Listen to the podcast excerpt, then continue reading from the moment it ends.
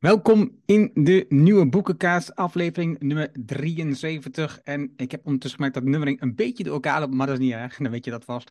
En Tom heeft het boek in beeld. Ik heb alleen een digitale versie, alleen maar bazen.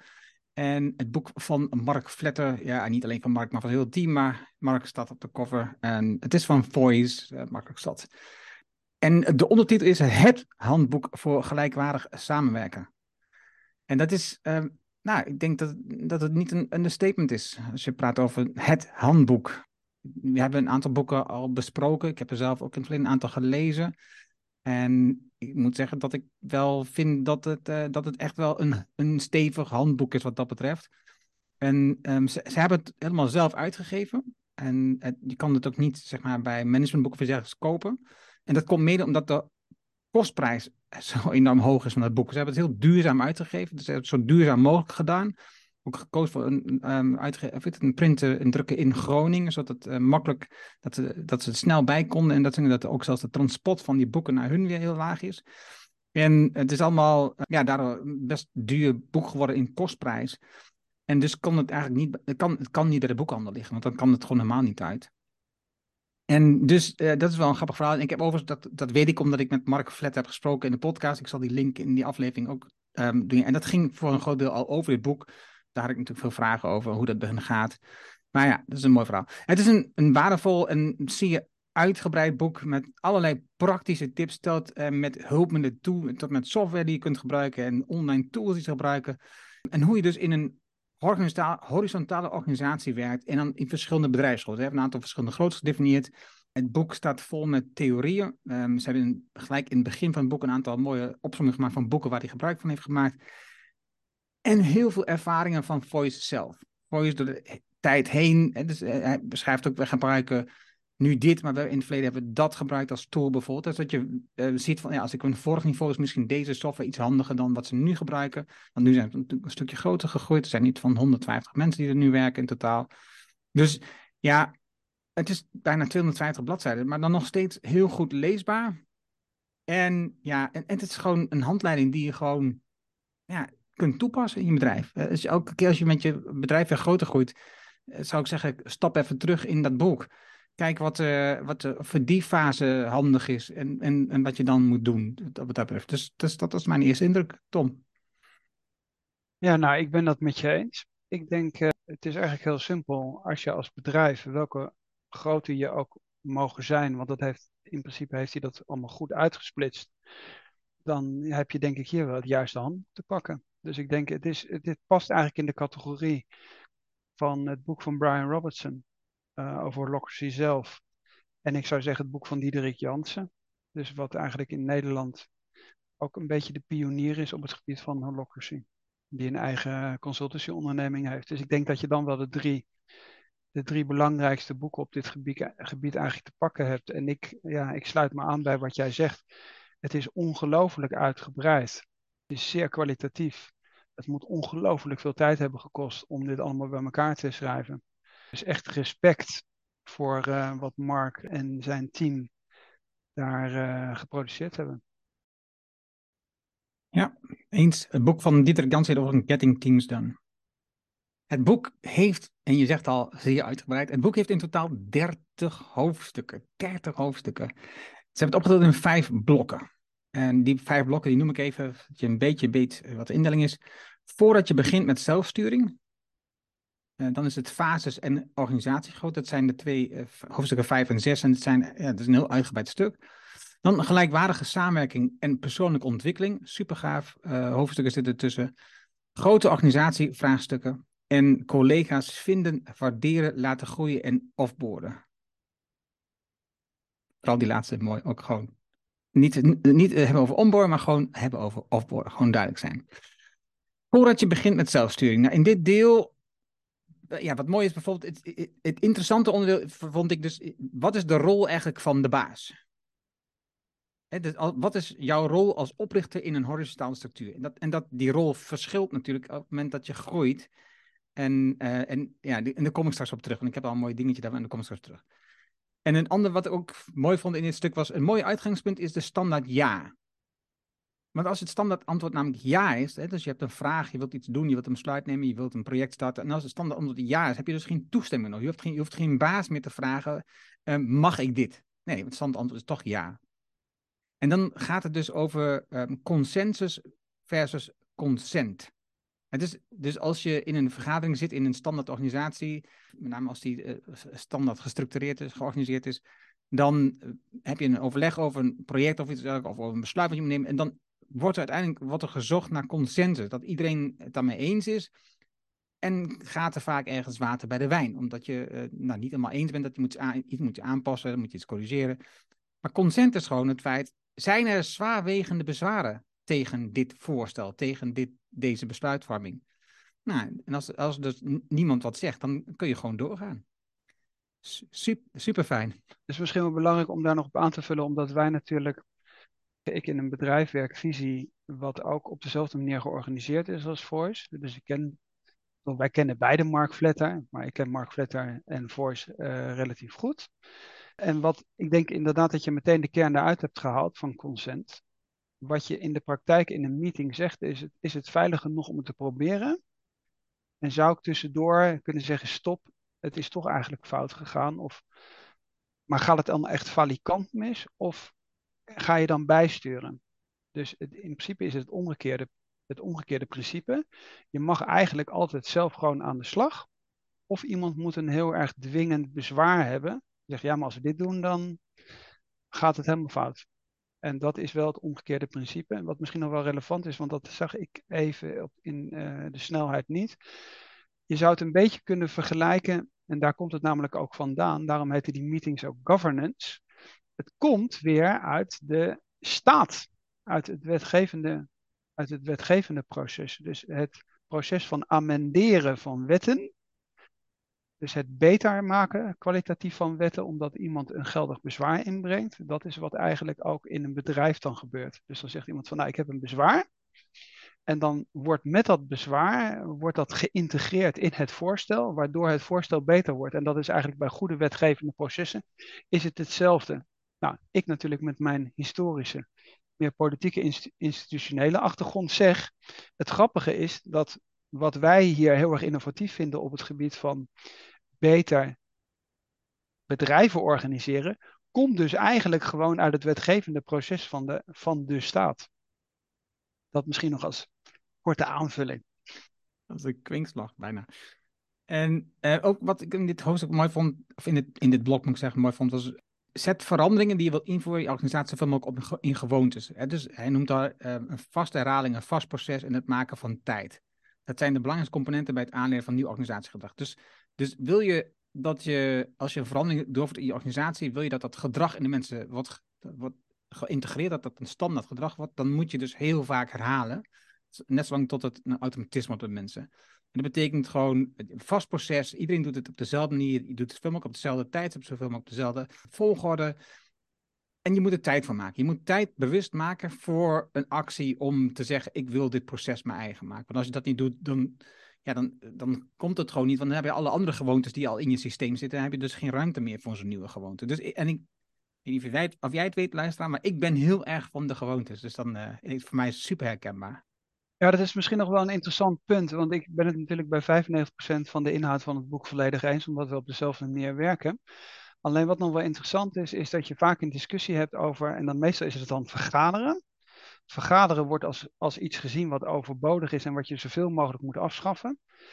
En, en, en omdat jij nu het het thema gewoonte aanspreekt, is het eigenlijk een beetje counterintuitive. En dat heeft bijvoorbeeld Corporate Rebels, misschien moeten we dat toch even noemen, heeft daar, heeft daar uh, een zeer goede module uh, ontwikkeld. Overigens samen ook met ons, met, met de manier waarop wij vergaderen.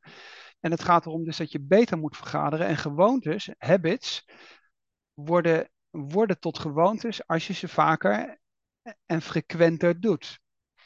Dus wat betekent dat eigenlijk? Het gaat er niet om zo min mogelijk te vergaderen. Nee, het gaat erom zo goed mogelijk kwalitatief te vergaderen. En hoe meer je bijvoorbeeld in een crisissituatie komt, of hoe sneller dingen veranderen, des te korter worden de intervallen. Dus het is makkelijker om elke dag te lopen, dan één keer in de maand een heel stuk te lopen. Ik heb het even, omdat we het net even over lopen hebben gehad, voordat we met de podcast zijn begonnen. En het grappige is, ik ben ooit bij voor zijn bezoek geweest en dat deden ze een daily stand-up. Dus het, het makkelijkste in van de gewoonte is, als je bijvoorbeeld elke morgen samen aan de slag gaat, even een daily stand-up doet en zegt, hé hey jongens, wie heeft er wat op zijn tafel liggen vandaag? Wie heeft er nog hulp nodig? Dus heel snel, hoeft ook maar vijf minuten te duren. Dus het gaat vooral om die, om die frequentie en dat, en dat ritme. En het gaat minder erom om, om zo min mogelijk te vergaderen. Wat wel zo is, is dat als iedereen de autonomie heeft om zelf verantwoordelijkheid te dragen voor de dingen die gedaan moeten worden, dat iedereen op de werkvloer gewoon zoveel mogelijk contact kan zoeken met collega's die je nodig hebt om je eigen rollen te vervullen. Maar dat, dat, dat één sluit het ander niet uit. Nee, ik hoor het vaker, dus minder vergaderen. Maar eh, we hebben het ook al eerder besproken, ik weet niet welk boek dat was, maar dan, eigenlijk gaat het niet om minder vergaderen, het gaat gewoon over veel gestructureerde, korte, duidelijke vergaderen, dan dat je slechte vergaderingen hebt die veelvuldig voorkomen, waarbij iedereen aanwezig is en het uh, standaard een uur duurt en vooral de leidinggevende aan het woord is. Dat zijn de standaard vergaderingen. Iedereen is aanwezig omdat de naam op de agenda staat en niet omdat ze werkelijk een toevoeging hebben op dat moment. Misschien nog om even een heel kort simpel voorbeeld te geven voor mensen die echt in de praktijk zitten, omdat het heel erg van het thema afhangt. Dus als je, heb jij bijvoorbeeld te maken met bijvoorbeeld een callcenter waar vragen binnenkomen of e-mails binnenkomen, et cetera, dan kun je heel goed drie keer per dag een hele korte check hebben met de collega's en zeggen van hey, hoeveel heb je dan nog openstaan van die aanvragen, et cetera. En, en dat zie je in crisissituaties ook. Bijvoorbeeld we hadden in coronatijd, hadden we drie keer per dag hadden we een tijdstip, omdat die overgang van offline werken naar remote is heel anders. En dan moet je hele korte intervallen hebben. Maar je ziet het ook in het leger, bij de brandweer, het ziekenhuis. Overal waar je veel stress hebt en snelle veranderingen hebt, heb je heel veel. Heb je een korte traktfrequentie. En als je hele strategische dingen zit te doen waar je helemaal zelf de ownership hebt voor het hele thema, ja, dan kan het best zijn dat je een week helemaal niemand nodig hebt. Dus het hangt gewoon echt van het type werk ook af. Oké, hoofdstuk 5 en 6, dat gaat over de fases en de organisatiegrootte. Dus dit is eigenlijk de kern waar ik het ook met Mark heb over gehad op dat moment, omdat veel ondernemers die vragen zich ook af, wanneer moet ik nou beginnen met deze manier van organisatie en, en hoe ver moet ik gaan?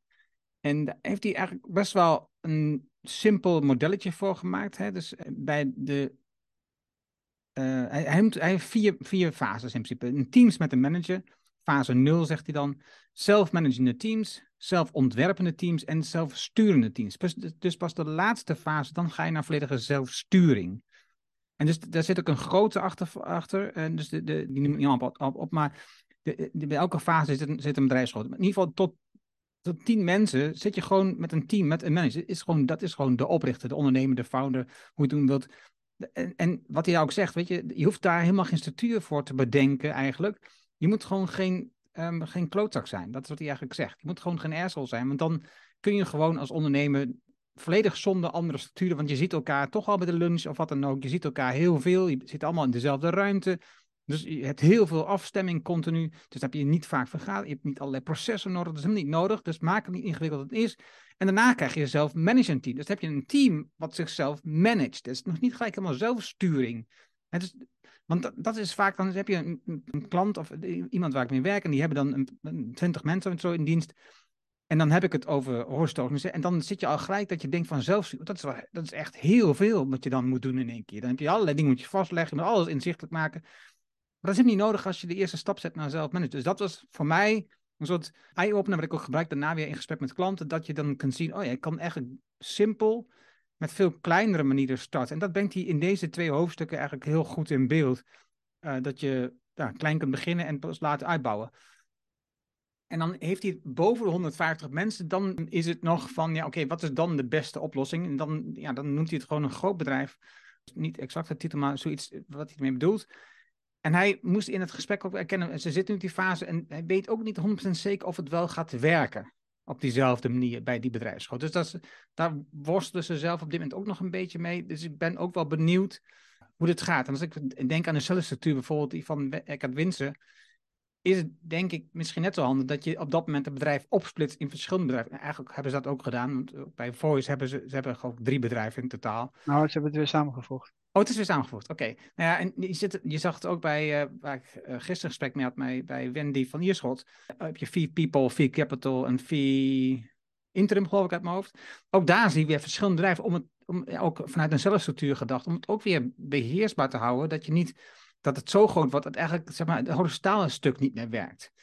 Dus ik ben wel, ook wel weer benieuwd hoe dat dan verder zich ontwikkelt. Ja, misschien hij noemt, misschien wel relevant, jij noemt al even Eckhart Winter met de cellenstructuur, met overigens een ex excellente boekje. Ik weet, niet of we het, ik weet niet of we het ooit besproken hebben, Eckhart Notes. We hebben beide in de kast staan, dat moeten we misschien ook maar een keer bespreken. Het is wat dat betreft een, een klassieker. Hè?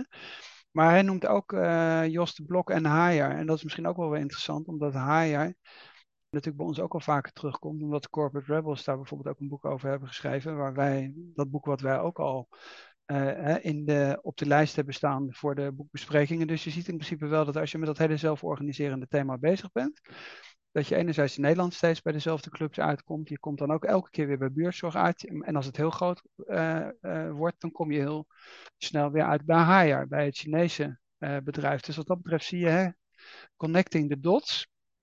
Mensen die vaker luisteren, je kunt de puzzelstukken in principe zo in elkaar schuiven. Het wordt een gewoonte. Dan iets een stuk, en dat is, ja, er zitten vrij veel hoofdstukken in. Dat is hoofdstuk 7 tot en met 20. Maar de meeste hoofdstukken zijn niet heel erg groot, dus dat scheelt. Dat gaat over de gelijkwaardige samenwerken en persoonlijke ontwikkeling. En de meest, een van de meest opvallende dingen die ik had, is gelijk in hoofdstuk 7. Waarin, hè, dus als ik op dit moment vaak um, heb ik het over Rijnlands organiseren, maar we hebben het ook vaak over de motivatie van mensen. En heel vaak haal ik dan, en volgens mij jij ook het boek van Daniel Pink aan, Drive. Er zijn drie elementen in Drive die van belang zijn om dat je mensen gemotiveerd zijn. Wat Mark doet in dit boek is, hij vult ze aan met drie cruciale elementen wat hem betreft. En ik vond dat, ik vond dat wel een sterke aanvulling. Um, zelfkennis, authentieke relaties en veiligheid en vertrouwen. Dus veiligheid en vertrouwen is één. En het begint dus bij zelfkennis. Dus hij zegt, ja, het is heel ingewikkeld om autonomie te hebben in je, in, als, als, als punt, als je niet weet waar je zelf staat. En ook authentieke relaties met de mensen om je heen, ook dat weer, als je niet een goede relatie met mensen om je heen, wordt het al heel ingewikkeld om autonomie te krijgen van die organisatie. En hetzelfde geldt weer voor, heb je geen vertrouwen in de organisatie, of heeft de organisatie geen vertrouwen in jou, ja, dan krijg je helemaal geen autonomie, want dan vertrouw je niet. Dus ik ben wel, ja, ik, vind, ik vond het een sterke aanvulling dat het, dat het eh, die drive-stuk werd aangevuld en werd nu zes stappen, zeg maar, of zes elementen uh, die elkaar opvolgen uh, gemeld. Ik, ik, vond, ik vond het goed. Ja, veiligheid en vertrouwen is natuurlijk bij Amy Edmonds en Psychological Safety, wat hij ook in zijn boeken noemt. Ja, nee, dat wordt ook, dat, precies, dat, wordt ook, dat boek wordt ook genoemd. Nou, verder in dit hoofdstuk, of in dit blok, krijg je uh, meer uitleg of een diepere uitleg over dat consent versus consensus. Uh, een ander hoofdstuk gaat over functies versus rollen. In de, deze structuur um, heb je te maken, vooral uiteindelijk als je naar die zelfsturende organisatie gaat, met rollen. Dus, en dat is voor veel mensen best lastig. Je, je hebt een organisatie die zit vaak in een functiestructuur. En, dat, en dan heb je een functie onderscheiden, dan ben je helemaal gewend. En op bepaald moment ga je met rollen. En dan krijg ik, als ik hierover praat, krijg ik altijd de vraag, maar wat gebeurt als iemand dan een rol niet wil? En wat, komt, wat gebeurt als iemand erachter komt dat die rol niet past? Of wat, wat gebeurt er als je allemaal rollen hebt verdeeld en dan blijven rollen over? Weet je wel? Allemaal dat soort vragen over onduidelijkheden, omdat ze niet weten hoe rollen werken. Maar functies, dat snapt iedereen hoe dat werkt. Want dat zo zijn we nou eenmaal ingericht als organisaties. Dus het is goed om dit goed uitgelegd te krijgen. En in hoofdstuk 11 gaat het bijvoorbeeld over uh, experimenteren. En daar heeft hij over, nou, je, je moet gewoon, en dat scheelt natuurlijk als je op veel dingen automatisch ja zegt. Je moet gewoon veel dingen testen. En daar heeft dan een cyclus, dat noemt hij bouw, meet en leer. dus je, je, zegt, we gaan experimenteren, we gaan iets bouwen, we gaan iets organiseren. Dan ga je meten of het werkt. En dan ga je dus leren of het beter kan door het te doen. En wat mooi is, wat hij ook beschrijft in dit stuk, is dus dat je, als je op dat moment een voorstel doet voor een project, dat je dan heel duidelijk moet zijn wat je verwacht dat het resultaat is en op welke termijn. En, en, en geeft een heel simpel voorbeeldje. Um, stel dat je op je website je knop wilt veranderen van oranje naar groen. Dan moet je dus een verwachting uitspreken wat daarvan het resultaat zal zijn. Zodat dat, dat de klikpercentage oploopt met zoveel. Wat daar de gevolgen van zijn. Nou, dan loopt de omzet op met dat. Dan heb je dus de definitie van je project want waarom wil je dat namelijk van tevoren weten? En dat is denk ik cruciaal, want zo zit namelijk in besluitvorming voor mij ook in elkaar. Als je een besluit neemt, moet je het vastleggen op dat moment, want dan kun je namelijk terugkijken wat je hebt besloten en waarom. Maar als je dus vastlegt waarom je het experiment bent gestart, dan kun je dus na tijd terugkijken, is ook werkelijk het resultaat bereikt wat ik had bedacht. Want als je namelijk dat niet vastlegt, wat gebeurt er dan? Je gaat experimenteren, je, je, werkt, na een paar maanden uh, loopt op experiment, experiment al een tijdje en dan kom je tot de conclusie, ja oké, het, het heeft resultaat. Maar was dat het resultaat wat je zocht? Ja, dat denk ik wel. Want ondertussen namelijk vergeten hoe dat proces zat. In je brein heb je allemaal aanpassingen gedaan. Van, nee, nu gaan we, nou gaan we hiervoor. Nee, nu gaan we dit een beetje aanpassen. En dus dat is niet wat je wil. Schrijf aan het begin duidelijk op. Knop wat oranje. En dat is echt, dat is echt zulke kleine voorbeeldje waar het over gaat. Ik ga een experiment doen. Ik maak knop oranje. Wat gebeurt er dan? Ingewikkeld is niet, maar wel anders. Ja, dat doet hij allemaal heel consequent en goed. Ja, en hij is, natuurlijk, hij is natuurlijk iemand die de dingen combineert. Dus enerzijds zegt hij autonomie, alleen als je autonomie hebt, dan moet je ook die verantwoordelijkheid dragen. Dus hij combineert dat wel met dashboards en KPI's, et cetera, et cetera. Het is niet zo van iedereen doet maar wat. Ik vind dat hij dat op een goede manier uitlegt. Want je hebt natuurlijk ook heel, je hebt ook heel vaak dat zelforganisatie zo'n richting ingaat van ja, autonomie en iedereen doet maar waar die zin in heeft zo ongeveer. En als je het niet leuk vindt, dan geef je de rol terug. Ik zeg het maar even gechargeerd. Maar dat, dat compenseert hij heel sterk ook met, ja, nee, maar als je een experiment doet, moet je wel weten waarom je het wil doen. Dan wil je, moet je het ook meten.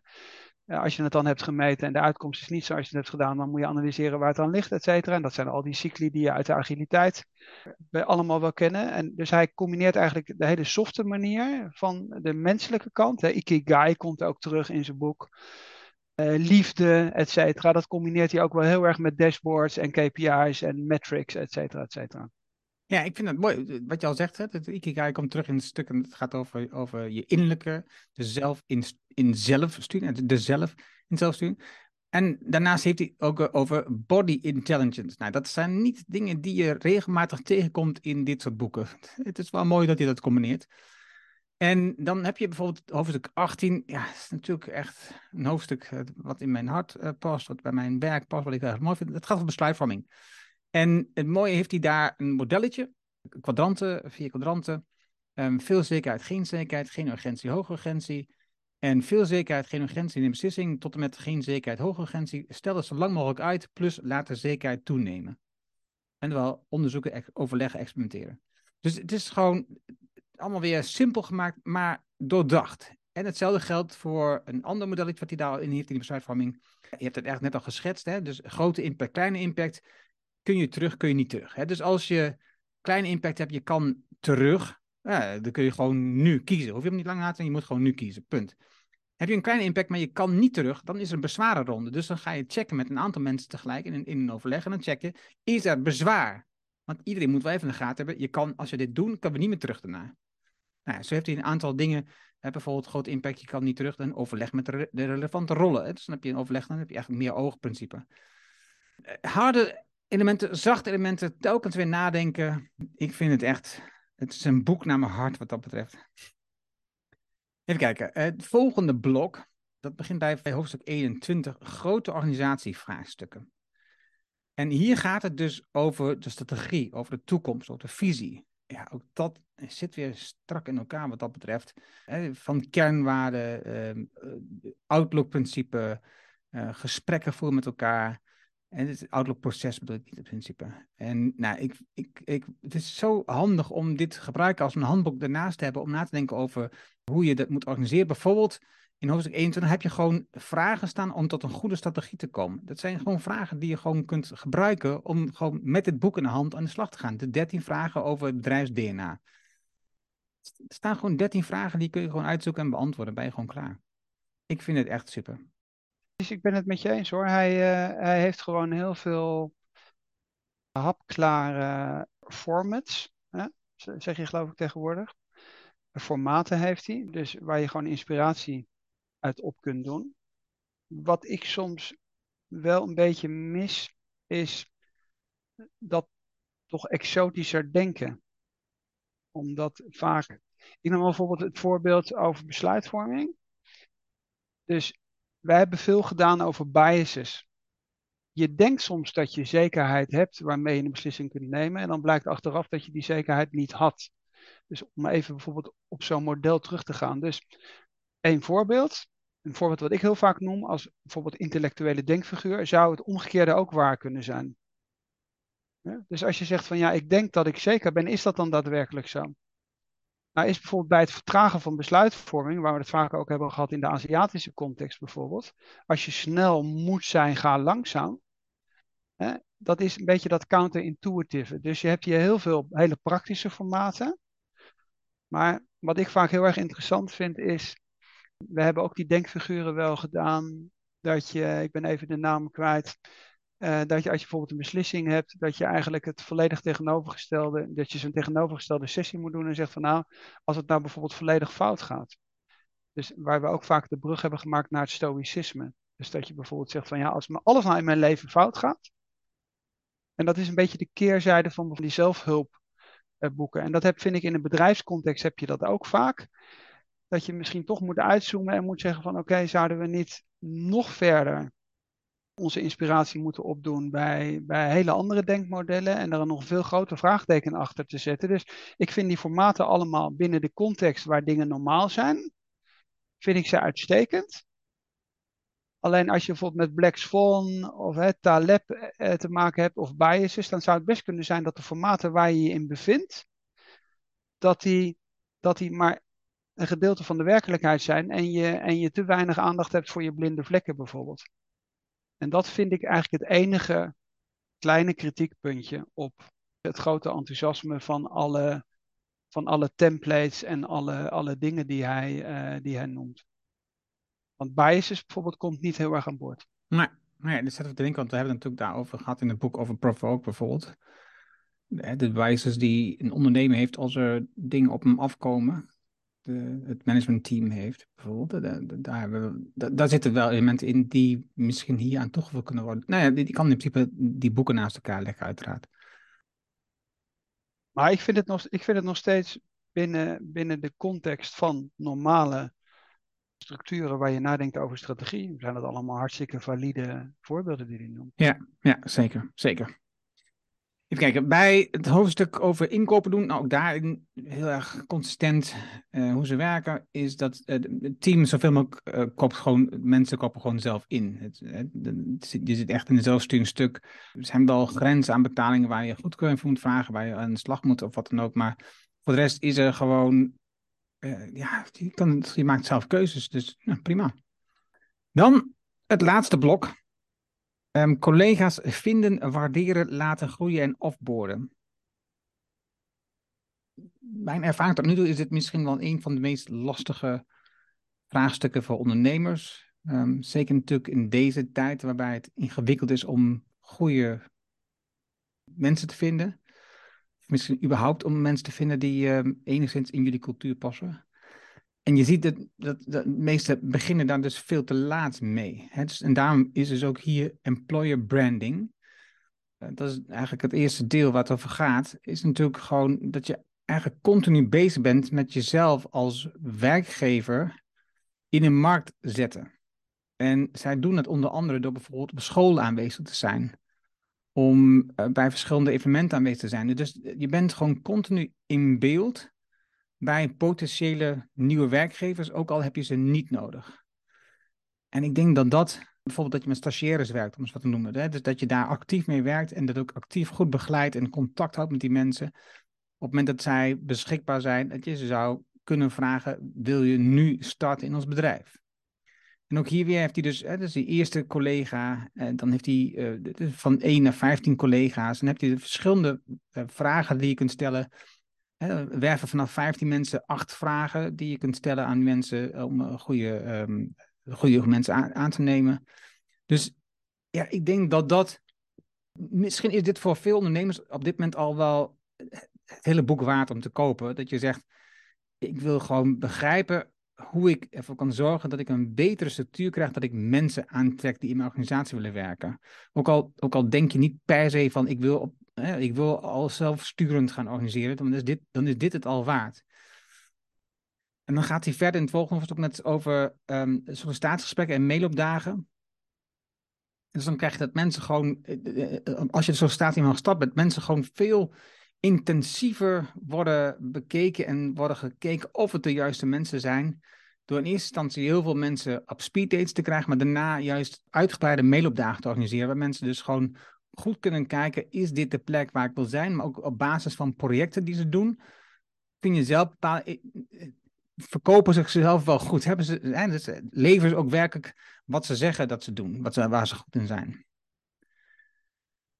Diversiteit uiteindelijk komt aan boord, dus nee, af aan bod. Dus dat is hartstikke mooi. Nee, en ik denk dat wat zij ook goed doen hierin, en dat komt al eerder aan bod in de gesprekken die je onderling hebt, in de waardering van mensen, het beoordelen van mensen, is dat je niet alleen kijkt, oké, hoe ga ik mensen goed aannemen, maar ook hoe ga ik afscheid nemen van mensen. Als mensen uiteindelijk niet blijken te passen, dat je dat goed en duidelijk communiceert, maar dat je ook die mensen eh, contact mee blijft houden, dat je alles goed daarna ook netjes organiseert met bijvoorbeeld de laatste werkdag. Ja, ik denk dat dat ja, slim is om beter te organiseren voor veel bedrijven. De meeste mensen die maken gewoon eigenlijk daar een potje van het laatste stuk. Het feit dat het, als iemand ergens begint, wil meestal is niet eens alles geregeld. Dan heb je dan geen toegang tot online structuur of er is net een laptop beschikbaar. Um, de visitekaartjes zijn nog niet bij wijze van. En uh, dat, is, dat is al soms. Dat je zegt van, nou, dat kan een stuk beter. Maar afscheid nemen van mensen, dat is helemaal een ontwikkelingsgebied voor bedrijven. Ja, dat is uh, in het algemeen. Wat je altijd ziet in boeken is dat als je bijvoorbeeld zegt van, nou, dat hele thema bijvoorbeeld wat hier dan vanaf uh, hoofdstuk 27, dat is bladzijde 194 tot 248. Dat zijn toch gewoon 50 bladzijden. En dan, dan als je dat bijvoorbeeld zou opdelen en zeggen van nou het ene is, is dus hè, collega's vinden, dat is recruiten, dan is het onboarden en dan is het offboarden. Maar het is nooit evenredig verdeeld. Dus het gaat altijd heel veel over recruiting, dan gaat het een beetje over onboarding. Nou, dat is dan, weet ik veel wat, meelopen, eigen academy, bla bla bla. En het gaat eigenlijk bijna nooit over afscheid nemen. Of hoe hou je nou zo'n organisatie op een level waar je gewoon alleen maar met aanspelers te maken hebt. En wat ik een beetje mis is dat het voorbeeld wat overigens van uh, komt, pay to quit, dat had hier heel goed ingepast. Hoe krijg je het eigenlijk voor elkaar dat mensen die uiteindelijk toch niet op een plek zitten, wij zouden zeggen ergens anders gelukkiger zouden worden, hoe kom je daar op een fatsoenlijke manier met elkaar tot een modus dat iemand zegt van weet je wat, ik ga verder. Omdat het altijd met onzekerheid verbonden is. Dan kun je natuurlijk zeggen, oké, arbeidsmarkt is opnieuw heel lastig, iedereen vindt onmiddellijk een baan. Alleen dat is eigenlijk de grote uitdaging. Dus de grote uitdaging is niet het recruiten of het onboorden. Nee, de grote uitdaging is, zeker als je dan ook zegt grotere organisaties. Als jij nou bijvoorbeeld, deze grote organisatie die komt naar Mark Vletter en die zegt van ja, nee, maar ik heb veel meer dan 150 mensen. En een hele hoop mensen willen eigenlijk helemaal niet. Of een hele hoop mensen zouden eigenlijk veel gelukkiger ergens anders zijn. Dat, is, dat zijn de vraagstukken van grote organisaties. Hoe ga je daar dan agiliteit en snelheid en liefde en weet ik veel wat in brengen? Als je, als je met zo'n grote organisatie geconfronteerd wordt. Dat is heel moeilijk. Nou, dan kun je of met de botte bel erin. Dat is het boek van Jack Welch wat we besproken hebben. Je neemt General Electric over, daar werken 400.000 mensen. Je moet daar op een of andere manier snelheid in, in krijgen. En dan zeg je tegen iedereen maar van nou 10% elk jaar eruit. Hoewel dat, dat heeft hij niet eens zo extreem gedaan. Maar dan zeg je van nou neem maar gewoon in een team. Ik noem wat, de 5% slechtste mensen tussen aanhalingstekens. Of het minst passend. En stuur die maar naar huis in de Amerikaanse context. Soppos komt met, met het idee, ik leg een bepaald bedrag neer als jij toch iets anders wilt gaan doen. dus dat is een hele sympathieke manier van mensen op een of andere manier toch faciliteren dat ze iets anders gaan doen. Dus overigens overgenomen door Amazon, die Zappos heeft gekocht. Dat zou je kunnen nemen. Maar de vraag is van, ja, hoe doe je, dit uit, hoe doe je dat in hemelsnaam? Omdat elke organisatie die een bepaalde grootte bereikt, automatisch trager wordt, misschien te veel vet op de botten heeft, te veel mensen meedraagt die omdat het allemaal zo fantastisch is en omdat er heel erg goed betaald wordt en alles mogelijk is en je maar veel minder uren hoeft te werken en alles kunt compenseren en kinderopvang, weet ik veel wat allemaal. Hoe hou je zo'n organisatie agiel waar iedereen, waar de koppen allemaal dezelfde kant op, op gaan? En dat is, dat is wat mij betreft nog steeds een heel groot, voor een heel groot gedeelte niet ontgonnen terrein. Net zoals bijvoorbeeld het boekje wat wij besproken hebben, Stop. Het ophouden van dingen. Daar wordt heel veel over van ja, allemaal starten. Nee, het, de bottleneck is weer dingen af te schaffen. Bureaucratie, af te bouwen. Elke keer een regeling daarbij. Dat is geen kunststuk. Dingen complexer te maken is geen kunststuk. Hij refereert daar overigens ook aan. Hij noemt een citaat van Chief Jobs, geloof ik. Dingen steeds complexer te maken. Dat is niet het probleem. Nee, dingen simpeler te maken of simpel te houden is het grote probleem. En ik denk dat de grote uitdaging bij alles wat met people te maken heeft, niet het recruiten is, niet het onboarden is, maar uiteindelijk in een steeds grotere organisatie de, de enorme energie in het begin van mensen die met een enorm enthousiasme allemaal dezelfde richting uh, uitlopen, waarschijnlijk ook gemiddeld veel jonger zijn, die spirit bij te behouden. Hoe krijg je dat in hemelsnaam voor elkaar? Ik heb daar nog geen antwoord op. Alleen ik zie dat bepaalde mensen zoals de Zappels oprichter dan met zo'n pay-to-quit oplossing komt. En andere mensen zeggen van, hey, zou je ergens anders gelukkiger worden? Maar er wordt naar verhouding zeer, zeer, zeer weinig over geschreven. Ik ken eigenlijk geen goed boek wat daarover gaat. Ja, een kans. Dus Mocht je een boek willen schrijven. Mensen zijn uitgenodigd om uh, boeken over te schrijven. en aan ons te geven, dat wij kunnen spreken. Want als mensen bijvoorbeeld vrijwillig weggaan, dan is het niet moeilijk om te zeggen van hier heb je een bos bloemen, ik doe nog een afscheidsfeestje voor je. Want dat is het voorbeeld wat hij beschrijft. Maar dat is niet waar het om gaat. Het grote probleem is als in een collectief mensen zeggen van hm, ik denk eigenlijk dat collega A of B ergens anders happier zou worden. Ja, maar en, en als iemand dat nou zelf niet vindt, hoe, hoe los je het dan op? Best wel lastig hoor. Eens.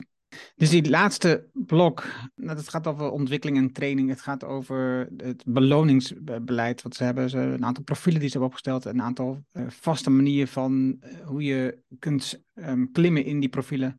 En ja, als ze zelf heel erg transparant, duidelijk hoe, je dat, hoe dat werkt. Dus, en ook eigenlijk weer iets wat in mijn optiek van Zeppos komt.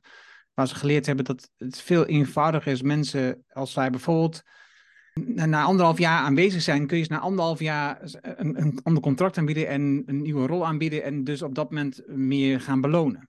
Um, wat Seppos doet is um, elke, um, wat is het, acht maanden geloof ik of zo, zes maanden, elke zes maanden wordt er dan een afslag gemaakt en krijg je een kleine verhoging. In plaats van na anderhalf jaar een groot verhoging. Omdat we gemerkt hebben dat dat veel meer energie geeft. En niet dat je nu per se moet denken dat een beloning energie geeft. Maar het gaat wel om het feit dat je eigenlijk vaker uh, aandacht moet schenken. Um, in plaats van één keer in zoveel tijd en dan het wat grootste maken. Ik kan hier nog wel één praktisch voorbeeld noemen. Want het kan natuurlijk zijn dat de mensen denken van ja, is allemaal wel leuk en aardig. Alleen hoe los jij dat dan zelf op als jij eenzelfde soort organisatie hebt? Wat wij bijvoorbeeld hebben, we hebben een discussie gehad, we nemen even iets heel praktisch, over de loopduur van je contracten. We hebben op een gegeven moment gezegd, weet je wat, iedereen krijgt onmiddellijk een, meteen een contract voor onbepaalde tijd. Wat zagen wij gebeuren? Dat daarvoor, waar we contracten hadden waar we actief tegen moesten zeggen, ja, we verlengen hem. Dat was uiteindelijk voor de discussie van, zou jij met de kennis, en die vraag stelden wij altijd wederzijds, zou jij met de kennis die je nu hebt nog steeds bij visie solliciteren? En zouden wij omgekeerd, met de kennis die we nu hebben over de persoon, jou nog steeds aannemen? Op het moment dat het contract actief moest worden verlengd, vond die discussie of dat gesprek plaats. Op het moment dat je begint met onbeperkte contracten, dan is die barrière om te zeggen van ja, maar ik heb het idee dat je ergens anders veel gelukkiger zou worden, of ik weet niet of ik met de kennis die ik nu heb jou opnieuw hier zou zien, dat gesprek valt gewoon weg. Nou, dat pay to quit is ook iets waarvan je zegt van nou, Amazon heeft op een gegeven moment gezegd ja, als je nou bijvoorbeeld dat elk jaar gaat verhogen, hè, dan heeft dat misschien ook een effect. Maar het zou bijvoorbeeld ook kunnen zijn dat als je bijvoorbeeld een zeer ruimhartige sabbatical regeling hebt. Een sabbatical is typisch iets die, wat mensen nemen als ze nadenken over wat ze met hun leven eigenlijk willen beginnen. Zou bijvoorbeeld een hele goede sabbatical regeling, ik weet niet of daar onderzoek naar is gedaan, ertoe leiden dat mensen na terugkomst van zo'n sabbatical zeggen, beste Tom, ik ben hypotheekadviseur geweest. Ik heb een half jaar ben ik gereisd. Ik ben erachter gekomen. Ik wil helemaal niet de rest van mijn leven hypotheekadvies doen dus je hebt, er zijn een hele hoop van dat soort bouwstenen waar je best over na kunt denken. Waar je, waar je eigenlijk die, noem het fluctuatie, op een gezonde, constructieve manier toch zo kunt houden dat dat bedrijf agiel blijft en je met zoveel mogelijk mensen dezelfde kant op loopt. Alleen ik heb daar naar verhouding nog weinig substantieel samengevat een boek over gelezen. Nu is dit boek zeker een goede introductie. Um, als je nadenkt over hoe kan ik mijn organisatie meer horizontaal maken, hoe kan ik vanaf het begin horizontaal gaan organiseren, als ik een bedrijf ga starten als start-up. Het is echt echt een super waardevol handboek. Wat we al zeiden, er zitten zoveel elementen in die duidelijk beschreven zijn. Met uitleg, zelfs vragen die je in gesprek kunt stellen, of in een sollicitatiegesprek kunt stellen. De tools die je kunt gebruiken om bijvoorbeeld een dashboard op te zetten. Of om je CRM op te zetten. Om je Academy intern op te zetten. Er, zit echt, er zitten zoveel in van elementen die heel belangrijk zijn als je bijvoorbeeld zegt, oké, ik ga horizontaal, dan moet ik ook transparant zijn. Dus ik moet al die gegevens aan iedereen beschikbaar stellen. Nou, dat, dat, dat staat er gewoon al in hoe dat georganiseerd is bij, bij Voice, maar ook überhaupt wat andere goede tools zijn. Dus, meestal noemt hij niet één, maar heeft het vaak meerdere waar je dus kunt nadenken, wat zijn een goed alternatief in. Ik vond het echt een superboek om te lezen.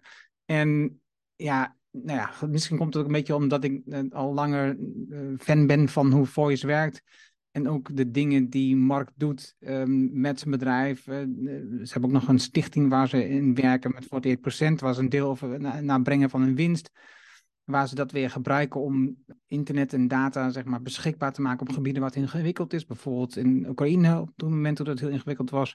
Ja, dat zijn dingen die mij enorm aanspreken. Dat je nadenkt over wat is er nog meer. En niet alleen maar denkt als aandeelhouder, hoe kan ik zoveel mogelijk geld verdienen. En dat is ja, dat maakt mij wel een fan van iemand als Mark en zijn bedrijf Voice. En nu dan dit boek waarin het ja, een soort handboek is hoe je dit voor jezelf kunt organiseren. En het is een dynamisch boek.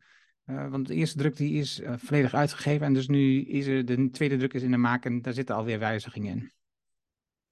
Ja, ik ben het volledig met je eens. Ik vind het uh, Voice een fantastisch bedrijf. Ik vind Mark Vletter een zoals ik hem tot nu toe heb leren kennen en wat ik van hem zie, een voorbeeldige ondernemer. Het is iemand die eh, groot denkt, maatschappelijk denkt, als persoon bescheiden is gebleven.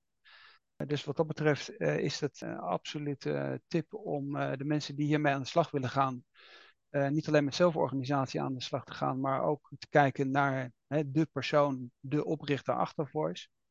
Uh, dus uh, ja, Mark, dank uh, voor je bijdrage. want ik denk dat we meer ondernemers nodig hebben zoals jij. Nou, dan dank ik jou wel. Want overigens moet ik even niet vergeten te zeggen, want jij hebt het boek netjes gekregen. Um, dat we dat ook weer helder. Want dit soort dingen horen erbij. Als je dit soort dingen doet, dan moet je altijd zeggen dat je het gekregen hebt. Dat is namelijk een soort bijdrage die je krijgt. In ieder geval, voor jou, dankjewel voor het luisteren. En nou, ik hoop dat je het waardevol vond. Pak het boek eens op. Kijk of je het ergens kunt vinden. De digitale versie kun je natuurlijk altijd, gewoon de pdf kun je altijd, altijd gewoon downloaden daar. En anders uh, ga ze nu weer volgen, want dan krijg je daar ook zeker melding over. En, nou, en graag tot de volgende aflevering. Dankjewel Tom. Dankjewel Erno.